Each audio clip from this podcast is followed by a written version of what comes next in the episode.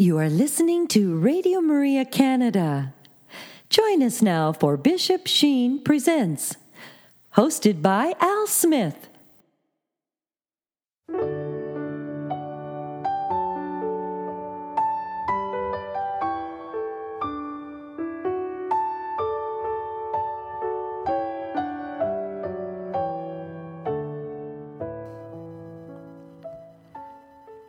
Hello, my dear friends, and welcome to another edition of Bishop Sheen Presents here on Radio Maria Canada, a Catholic voice wherever you are. When I think of great voices, I think of Bishop Sheen, and it was his voice that touched the hearts of millions of souls through his radio addresses and his television programs and we'd like to share a few of those reflections with you today. So I would invite you to sit back and relax and enjoy the wit and the wisdom of the Venerable Archbishop Fulton J. Sheen. Hello, Radio Maria family, and welcome to another edition of Bishop Sheen Presents here on Radio Maria Canada, a Catholic voice wherever you are. And uh, want to, of course, uh, welcome any new listeners who have tuned in to our program today. Uh, we've been on the air for well over three years now here on Radio Maria Canada, sharing the wit and wisdom of the Venerable Archbishop Fulton J. Sheen. And, uh, you know, sometimes we might repeat the odd, uh, I want to say podcast, but, um, you know, with Bishop Sheen, uh, again, I think it's always good to replay some of his lessons because um, they're that good. They're uh, life lessons for us. And um, we haven't uh, played this um, recording for quite some time. It's uh, Archbishop Sheen giving a talk on the rosary. And uh, I know that uh, typically we tend to spend the month of May and October uh, focusing in on the rosary. And we're in the summer months right now. And uh, but again, the rosary is good 12 months of the year, and we always need to uh, learn a little bit more about this great devotion. So, uh, Archbishop Sheen will share a few reflections on the rosary today. So, uh, I ask you to continue to pray for us here at Radio Maria Canada. Uh, we, of course, have been uh, dealing with this global uh, situation. Um, I don't like to use the word pandemic because, um, you know, it seems kind of severe. Um, I'm still of the opinion that, um, again, there's many viruses that are out there, uh, many flus. Um, yes, some of them are more serious than others, uh, but again, uh, the good Lord is in control, and so we have to remain calm. And I'm grateful that many of the churches are reopening and um, we're coming back to uh, a little bit of the devotional life that we're used to. Uh, I've even seen a few small processions here and there. And uh, again, let us continue to ask God to uh, send His uh, merciful glance upon us and know that our Blessed Mother is here to uh, see us through these challenging times. And so let us now listen to the wit and wisdom of the Venerable Archbishop Fulton J. Sheen as he gives us a reflection on the Rosary. Bishop Shad and fathers and sisters and all friends in Christ.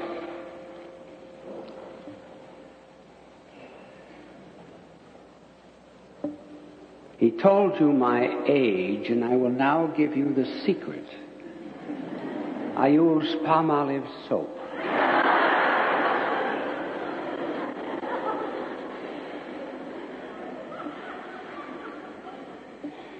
There is also another secret. How do we, I didn't intend to talk about this, but here I am. He brought up the subject. How do we judge age? We judge age by the distance from the source of life. Our parents. For example, a boy of 10 is older than a boy of eight because he's two years more distant from the source of life, his parents. Or to put it in other words, a boy of eight is younger because he's closer to the source of life, his parents. Now we have another source of life, which is God. So the closer that we get to God, the younger we become. On the day that saints day die, we call that their birthday. Natalitia. Birthday. They were born to the Lord. So at any rate, I have been trying all these years to get a little closer to the Lord. And if I am, then I'm in a nursery.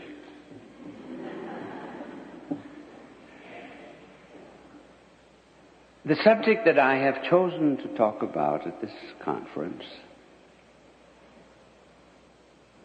is the rosary. That means, of course, the Blessed Mother, but not exclusively. As the church ceases to be holy, it loses the love of the Blessed Mother. And the more we return to a love of the Blessed Mother, the more we love the church. Because the Blessed Mother is the symbol of the church. As a matter of fact, on the cross, our Lord was the new Adam and she was the new Eve. He was the bridegroom and she was the bride, being the church. Now, the rosary, as we know it, we generally have, of course, just the five decades.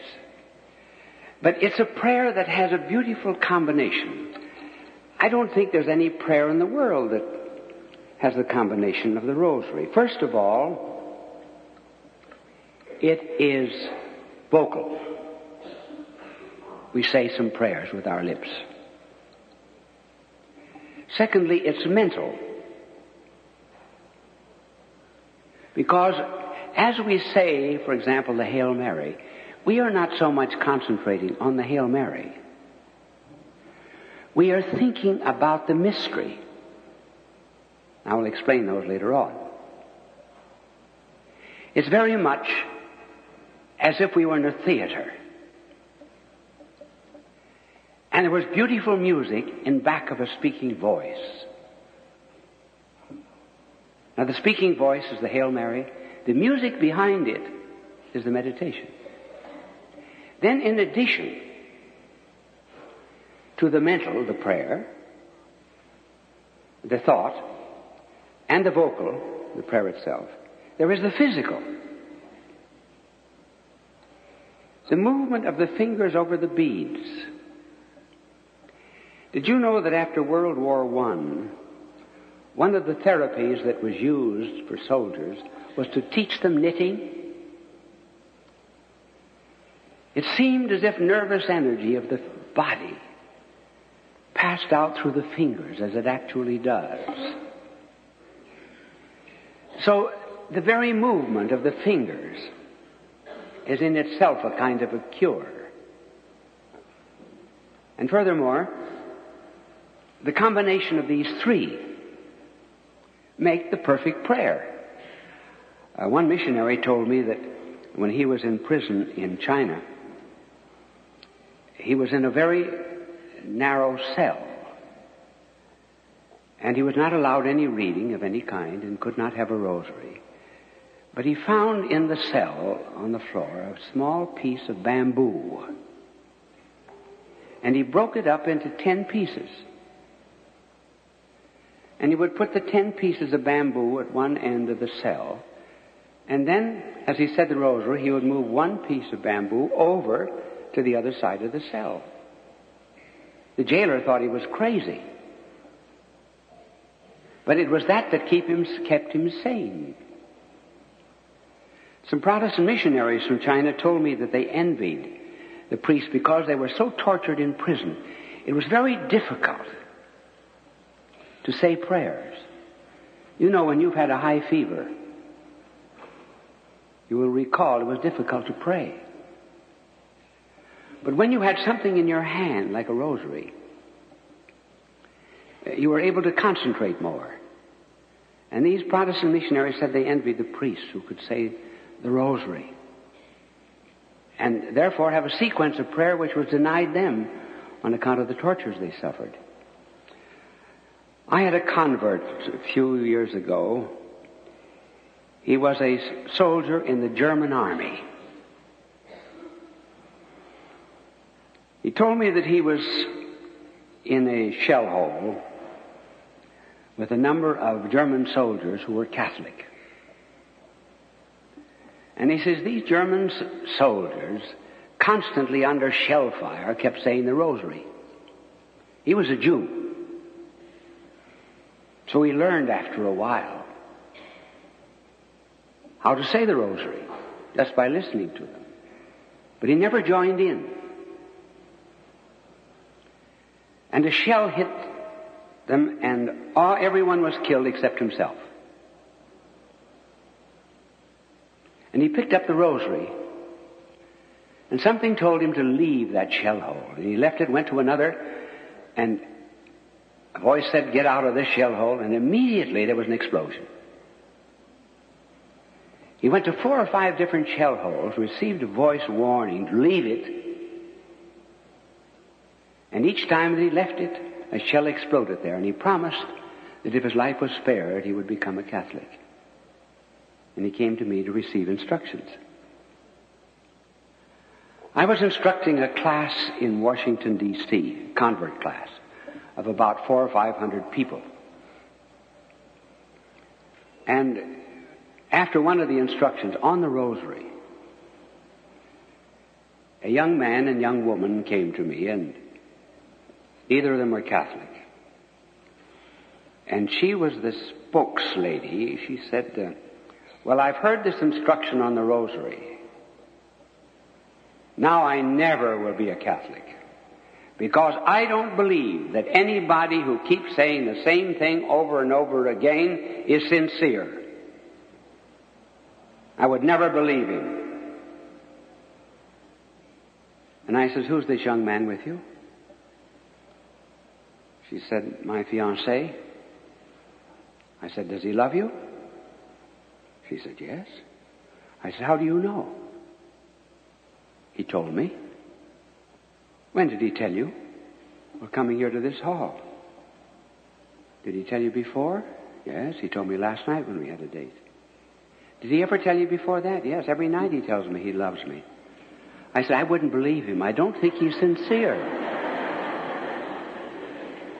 Now I said, that's exactly what the rosary is. We are in a new moment of time and a new moment of space.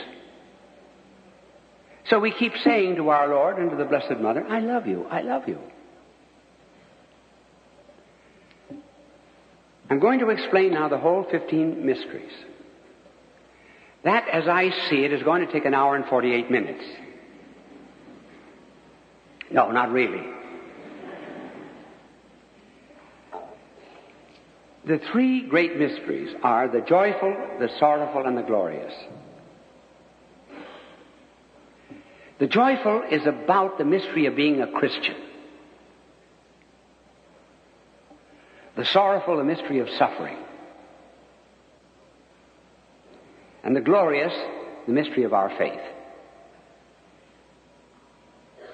Now to explain the three. I will try to explain them as a unit. The joyful mysteries, you know what they are the Annunciation, the Visitation, the Nativity, birth of our Lord, presentation at the temple, and the finding of our Lord in the temple. These joyful mysteries are the mystery of being a Christian. In the joyful mysteries, God sends out an angel that passes over the plains of Esdraelon comes to a virgin kneeling in prayer and says, Will you give me, give God a human nature? God wishes to become a man.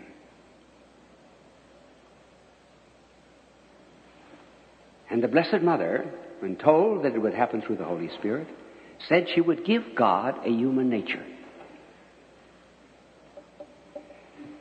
Now, something like that has happened to each and every one of us. One day, Christ says to us, Will you give me your human nature? Mary gave me hers. And that human nature that she gave me was united substantially with my divinity. Now yours will not be united in the same way, but it'll be united with grace. So if you will give me your human nature, our Lord says to us, I will work through you. That's the way I work through the human nature that Mary gave me. The human nature that our, our Lady gave our Lord was very much like this pencil in my hand. Here I have a personality.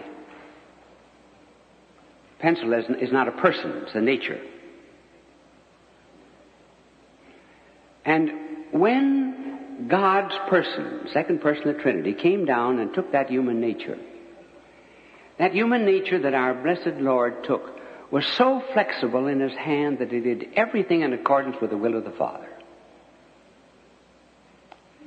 So when God asks you, as he did, for your human nature, he wanted you to be like this pencil in my hand. If I want this pencil to write the word God, it will write the word God. It's that flexible. Suppose this pencil had a will of its own and said, I want to do my thing.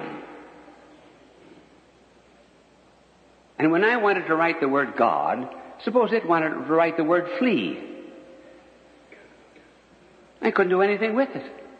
Useless pencil.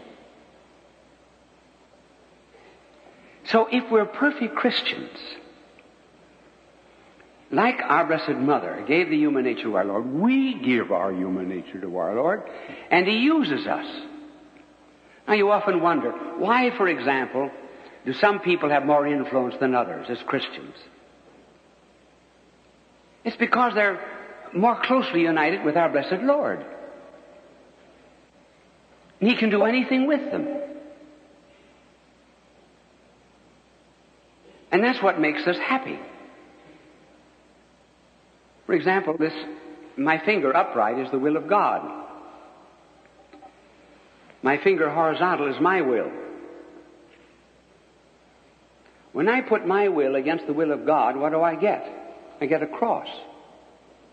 In psycholo- psychological language, that's a complex. I get all crossed up. That's one of the reasons why so many people are mentally disturbed. They're, they're disobeying God's laws, and they're upset on the inside. So as we say these glorious mysteries, we have the Annunciation, the Lord saying, Will you give me your human nature? The Incarnation, we give it. And as Mary presented the human nature of our Lord to the Heavenly Father, she really abdicated her child. In a certain sense, she gave up her motherhood. She just simply said, whatever God's will is, that'll be my will. And then, she became, because she was so closely united with our Lord, she became at that moment the mother of sinners. Now that's a title which seems difficult to understand because our Blessed Lady was immaculately conceived. What does she know about sin? She knows a great deal about it. What is sin? Sin is the loss of God. Now, our Blessed Mother lost her divine Son for three days. And she came to know what sin was. Every boy at the age of 12 thinks of, of running away from home. And the divine child thought of the same thing and he ran away from home at the age of 12. And she found him in the temple. And the Blessed Mother is always seeking us out as the mother of sinners. So when we give ourselves to her, and abdicate our own will, even if we should get a bit off the road, she runs after us. Now, I am distracted for the moment. I wish you two children would come over and sit down here. Hmm? Come on, I don't like to see you stand. These are the 75 cent seats. They're the best seats we have. And they have cushions on them, my girls, and the other people don't have cushions. That's right. Sit down there. Down. You needn't kneel. Sit. That's right. Is anyone else who would like a 75 cent seat? They're very welcome also. Now I'll tell you a story to illustrate what it means to be a Christian and how the Blessed Mother seeks out souls as she found the child in the temple. On one of my visits to Lourdes, and I've been there 30 times,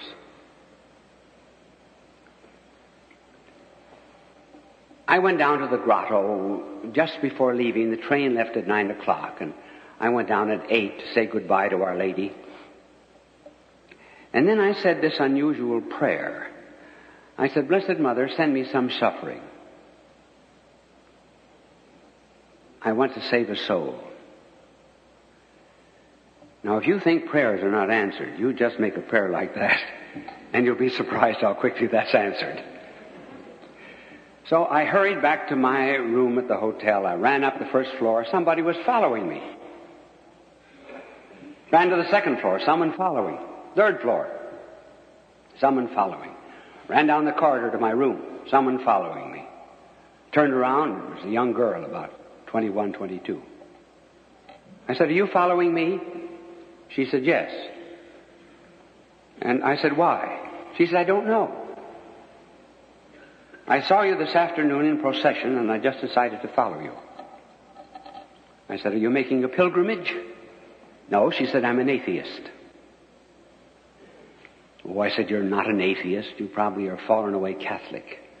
Well, she said, Maybe, but I'm an atheist now. Why did you come here? She said, I came down with a busload of people from Holland. There were 50 of us. And we were going to the mountains of the Pyrenees. And I just decided to stop off here at Lourdes. And the other 49 went on to the mountains. I said, I think you're my trouble. And I'm going to stay in Lourdes until I get you back to the faith. So I stayed there for three days and finally got her back into the church. And then my trouble started. How Paris in those days was about 12 hours from Lourdes on the fast train. I think I got thrown off that train at least a dozen times. I speak French. My tickets were all in order. The conductors would say the tickets were no good. They would put me off in a tiny little town. Restaurants would be closed. Couldn't find a place to sleep. It took me three days of torture to get back again to Paris.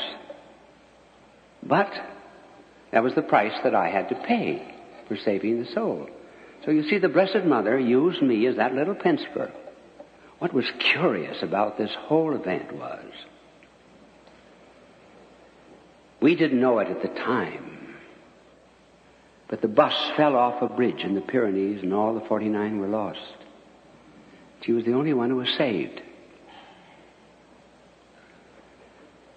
Now, this is the first mystery the mystery of being a Christian, giving ourselves completely to our Lord. The second mystery, or mysteries, sorrowful. They reveal to us the mystery of suffering.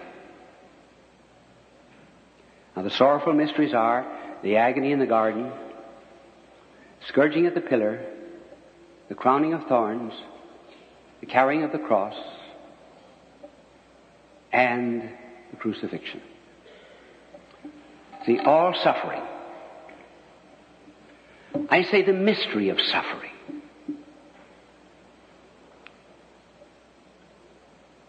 We never have suffering explained in the scriptures. God never explains it. And we never have any explanation of evil. It's just there. We are confronted with it. We do not go out to understand it objectively. It's, evil is very much like a brick through a window. We had never expected it. The very beginning of Genesis. We read in the beginning God created heaven and earth. Then the next line, there was a chaos and darkness over the earth. Imagine. God makes the earth and then it's a mess. That's just like saying you made an angel cake and it turned out to be devil's food. How did this chaos get into, into the universe? We don't know. And in the book of Isaiah, we read God did not make the world a chaos. I think it was probably due to the fallen angels. When something goes wrong with the big wheels of the universe, then all the little wheels too get out of order. So, evil is just here and suffering. So we ask, we rebel even, and say, well, does God know anything about suffering? Did God ever have a migraine headache? As if his head were crowned with thorns. Does God know anything about hunger? Did he ever go without food for three days? Or seven? Or nine? Does God know anything about thirst? God, does God know anything about the 50 million refugees at the end of World War II? Was he ever a refugee? Was God ever in prison? Does God know anything about the wounds of those who were brought into the accident wards of hospitals?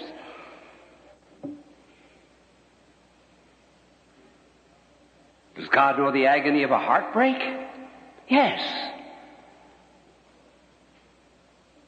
God was in Christ, taking upon himself the sufferings of the world.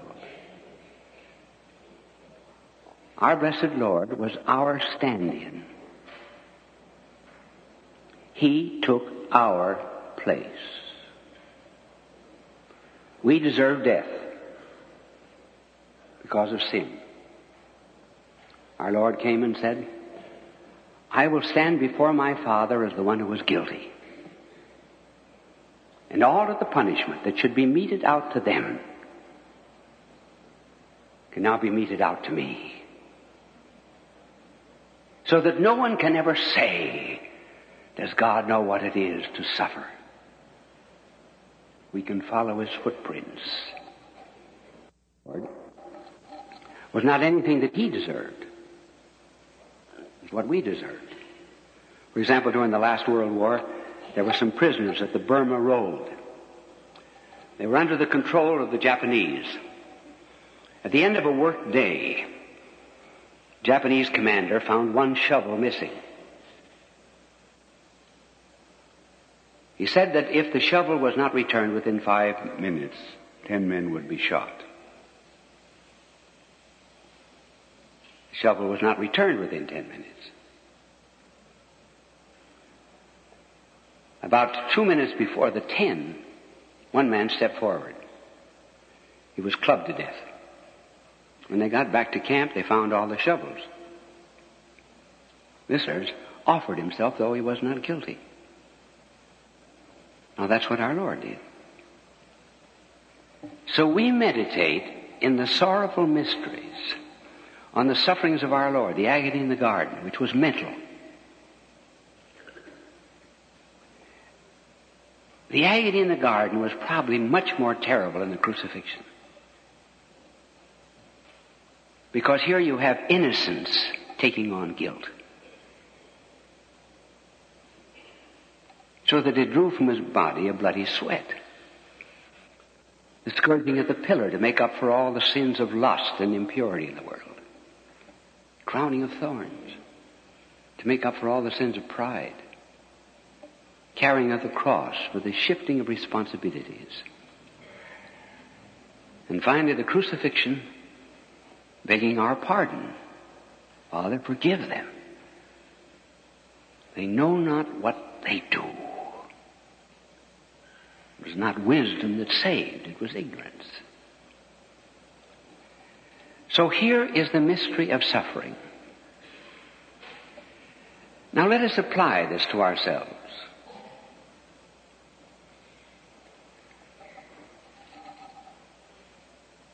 Some suffer economically,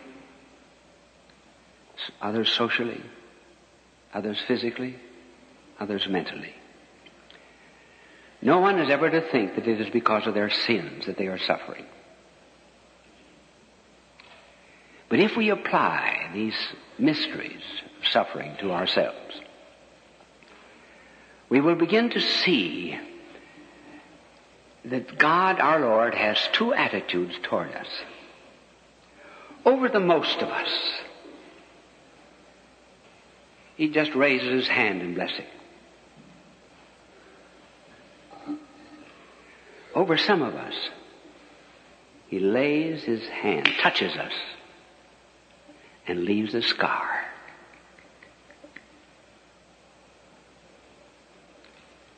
Some of us are volunteers. Those who give their lives in penance for the sins of the world. Others, our Lord conscripts. He doesn't ask us, will you suffer with me for the redemption of the world? No, we are just like Simon of Cyrene. The long arm of the Roman law reached out to Simon and said, carry that cross. Simon did not want the shame of carrying a cross. Then after a while he learned to love it. I said our Lord calls us to suffering. Now I introduced you in the first conference to Luke Now read St. Paul's letter to the Colossians.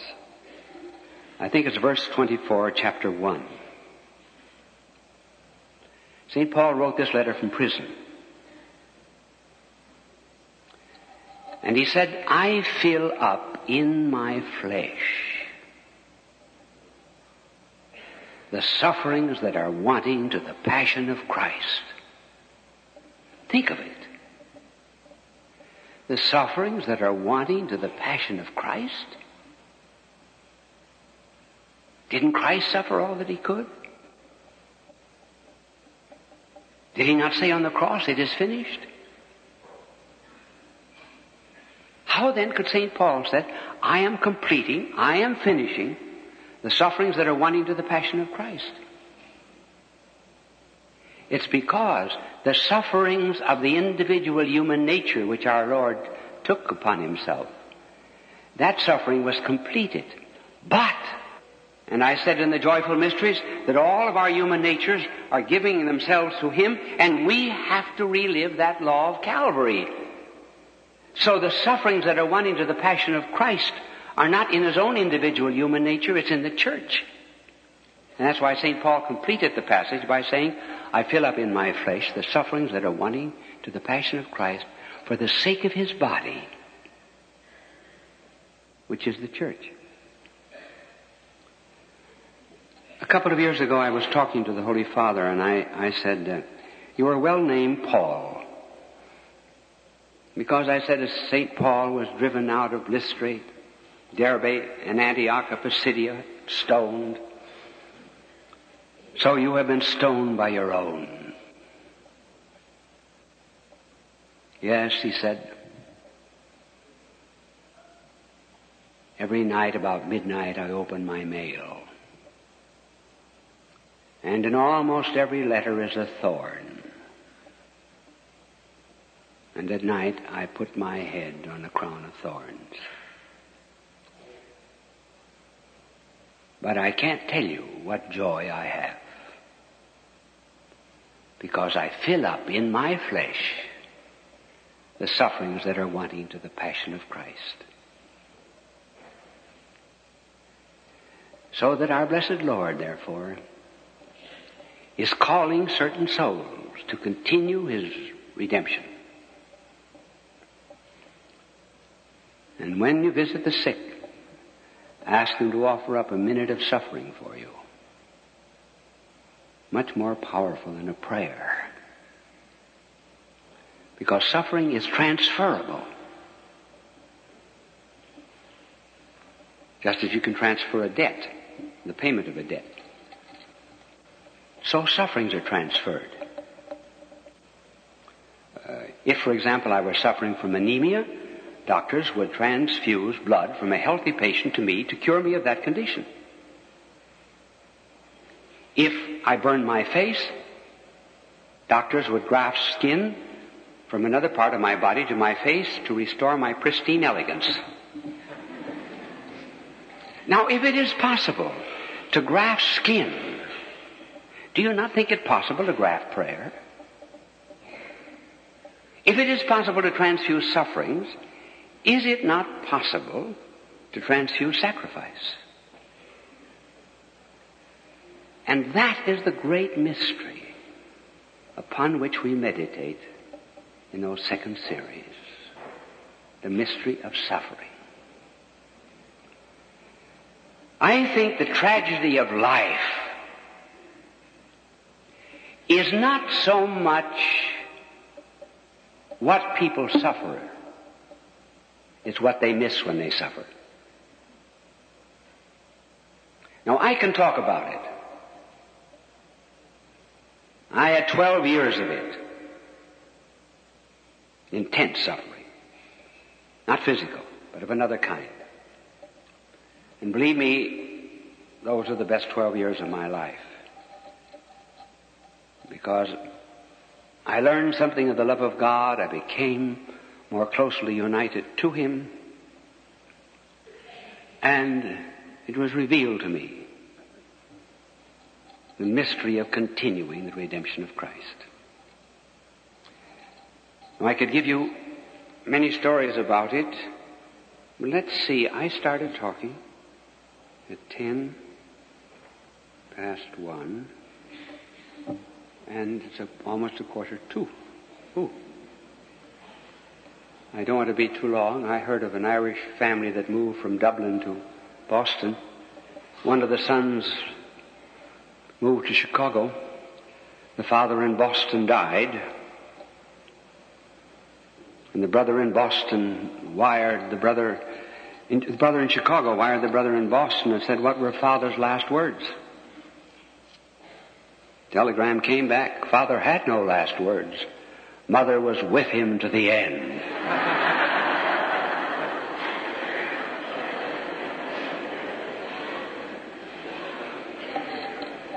So now we will hurry to the glorious mysteries. The glorious mysteries the mystery of faith, because they refer to the future. Faith is defined as the evidence of things that appear not. So that for the glorious mysteries you have resurrection, ascension, descent of the Holy Spirit, the assumption of Our Lady into heaven, and the crowning of Our Lady as Queen of the angels and saints. I once instructed, this story just now comes to me, Mrs. Irving Cobb. Those of you who are 39 will remember the humorist Irving Cobb. And he died an atheist. But his wife, Mrs. Irving Cobb, when her da- his daughter, I instructed for the church, Buffy Cobb. And Mrs. Cobb came to the baptism of her daughter, Buffy, St. Patrick's Cathedral. And I noticed at the moment I poured the water that Mrs. Cobb left the cathedral. And I thought, well, maybe she's an old lady and she's sick. And, and that night Buffy called me and she said, did you notice how quickly Mother ran out of the cathedral? She said to her the baptistry was filled with a golden light. And she could hear a voice saying, your daughter is now a child of God. And she became frightened. Well, I later on instructed Mrs. Cobb and after I gave her first communion, she came back with a rosary. She said, I understand all this part here, but what do you do with the tail? well, it's not a tail. It's like a trunk of the of the elephant. It's what you start the rosary. That's the self-starter. Now the resurrection and the ascension and so forth. This is the mystery of faith. See, our faith is grounded on this notion. Unless there's a Good Friday in our lives, there will never be an Easter Sunday. Unless there's a cross, there will never be an empty tomb. Unless there is a union with Christ on Calvary, there will never be an Easter. So that we are always living in anticipation of something that is to come. Most people's lives are led very much like detective stories. They pick up a detective story and they, they read it and uh, they never know how it's going to end. And that's the way their lives are. Our lives are more like the great classics of literature, like Homer, like Shakespeare. Uh, they will open by simply telling you this is going to be a story of the tragedy of a wasted love. But it's made so interesting that you can't stop reading it. So we know the end at the beginning. That is why we think about the resurrection and ascension. And the Blessed Mother being assumed into heaven. Our faith is a great adventure. We know that if we have trials in this life and suffering, well, that first mystery is going to give us the resurrection. And the resurrection of body as well as soul. And we know that we're going to ascend with Christ. Even, even the descent of the Holy Spirit. That is what is called in the scriptures an arrabon. In Greek, it's a down payment on our future life. That word was used among the Greek people who would sell goods, and as we do today, and say, well, all right, put down $20 down payment on this purchase of $100. So St. Paul tells us that the Holy Spirit which we receive is a down payment of Christ on the glory that we are to receive later on. Our Blessed Mother's assumption into heaven. Why was she assumed into heaven? Because she suffered so much with our Lord. She fulfilled the law of Good Friday and Easter Sunday in her own life so perfectly that naturally her body should be assumed into heaven. So that we have, talk about women's rights. Why don't we ever talk about the Blessed Mother in heaven? There's no other creature, pure creature in heaven but the Blessed Mother. Christ is God with a human nature, but Mary is a creature with a human body. And queen of the angels and saints, there to intercede for us. So our life, therefore, is an adventure. I can remember I crossed the Atlantic about 30 times by boat and oh, a hundred times, I suppose, by plane. I never crossed the Atlantic by boat without being seasick. Never. Do you know what Ring Lardner said about seasickness? He said, the first half hour you're seasick, you are afraid you will die. And the next half hour you're afraid you won't. well, I can remember two trips in particular.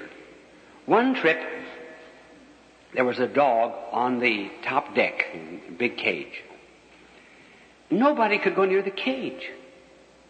And the dog would not eat during the entire trip snapped at people, barked, as unfriendly as any beast could ever be.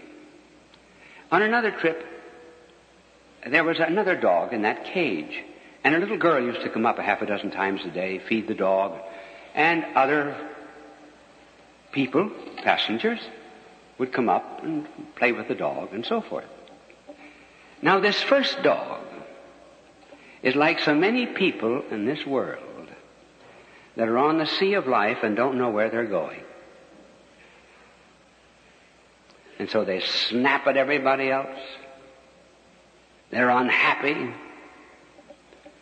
There's nothing really familiar to them. They're not at home here, and they'll never be at home in the next world. They have no end. They have no purpose. Now that the little dog must have said to himself, I don't know where I'm going either. I, uh, but there are no familiar smells here. No green fields. And no fire plugs. Nothing that I recognize. But this I do know, that my little mistress would never have put me on this boat unless someday I was going to a port. And so I put all my trust in her. Now that's what we do with our faith. We know that someday there's a port. We're going to arrive. We know there's someone who is the captain of the ship. And we never will fail. So when we chant the glorious mysteries in the midst of the trials of this life, we think of the intercession of Our Lady, particularly as the Queen of angels and saints,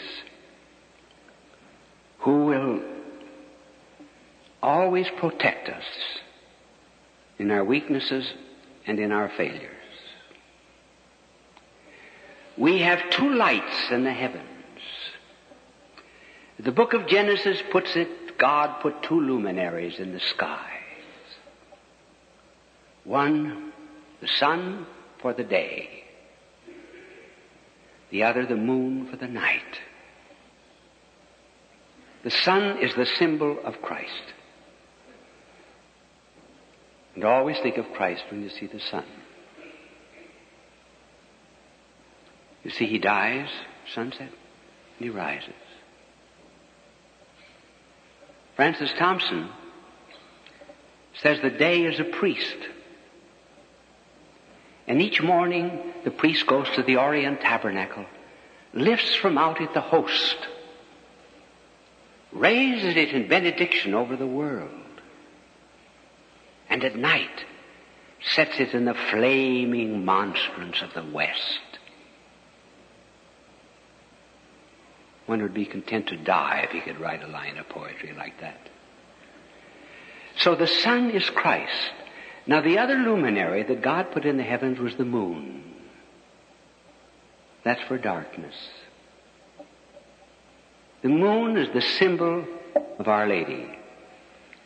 So the moon is under her feet in the revelation of St. John in the last book of the Bible. The moon is for those in darkness. And I think in a special way for sinners. So that if we but look to her, who is the moon and derives all light from the sun, they would never, we will never fall into an abyss. Now this is the rosary. Say it, say, say the 15 mysteries every day. You don't need to be on your knees. I think the rosary is a good ambulatory prayer. Say it while you're walking. Sometimes there are little knots in the steering wheel of a car. Count them. If you got ten, then you got a decade. You can say a decade when you're waiting at the supermarket, as they will add up the cost of 25 items when you bought 10. You think they'll never stop. But you've always got time for one or two decades.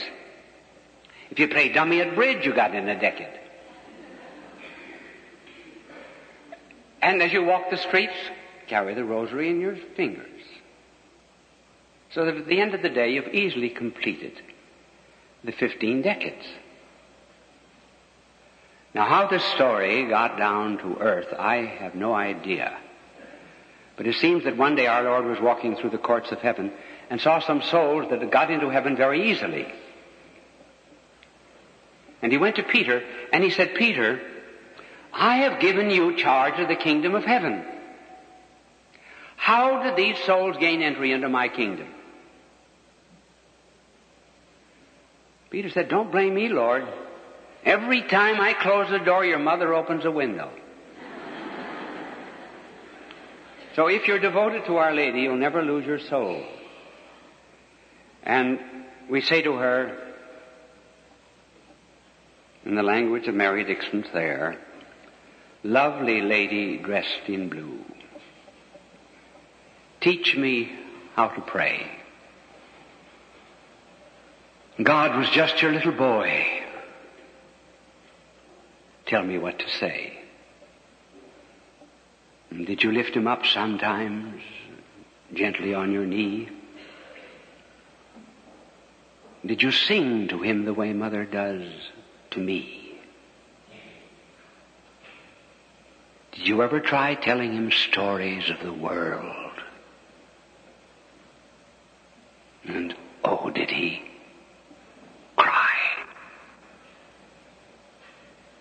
Do you think he cares if I tell him things? Just little things that happen. And do angels' wings make a noise? Can he hear me if I speak low?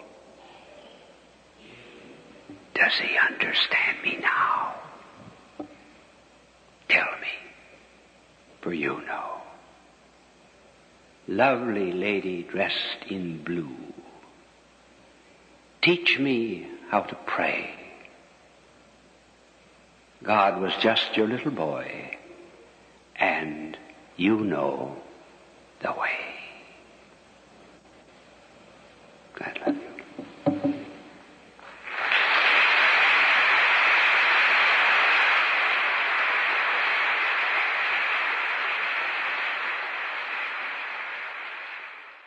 You are listening to Radio Maria Canada. We now continue with the program Bishop Sheen Presents, hosted by Al Smith. Well, my dear Radio Maria family, another program has come and gone, and uh, we have all been schooled by the Venerable Archbishop Fulton J. Sheen. Uh, what a great reflection on the Holy Rosary and uh, the many stories he recounts to uh, the audience. Uh, you can see by the applause at the end uh, that they really appreciated his wisdom. So I know that you uh, listening at home are also feeling the same. And so uh, please uh, spread the word of this program that we've been trying to share the words of encouragement that this world so desperately needs. Archbishop Sheen, for many of us, we kind of always have. Um, held him up as a saint, even though the church has not declared him officially as a saint. But uh, when you listen to his wisdom, you know that um, I think he is um, what I like to call very close to God. And uh, he strikes a chord uh, with all of us uh, because he gives us this peace, um, almost like you say, a peace that passes all understanding. And that uh, when we listen to him, uh, we know that He's telling us you're in good hands uh, when you uh, trust in the Lord, when you ask uh, His mother to intercede for you. And um, He was very close to the Blessed Virgin Mary.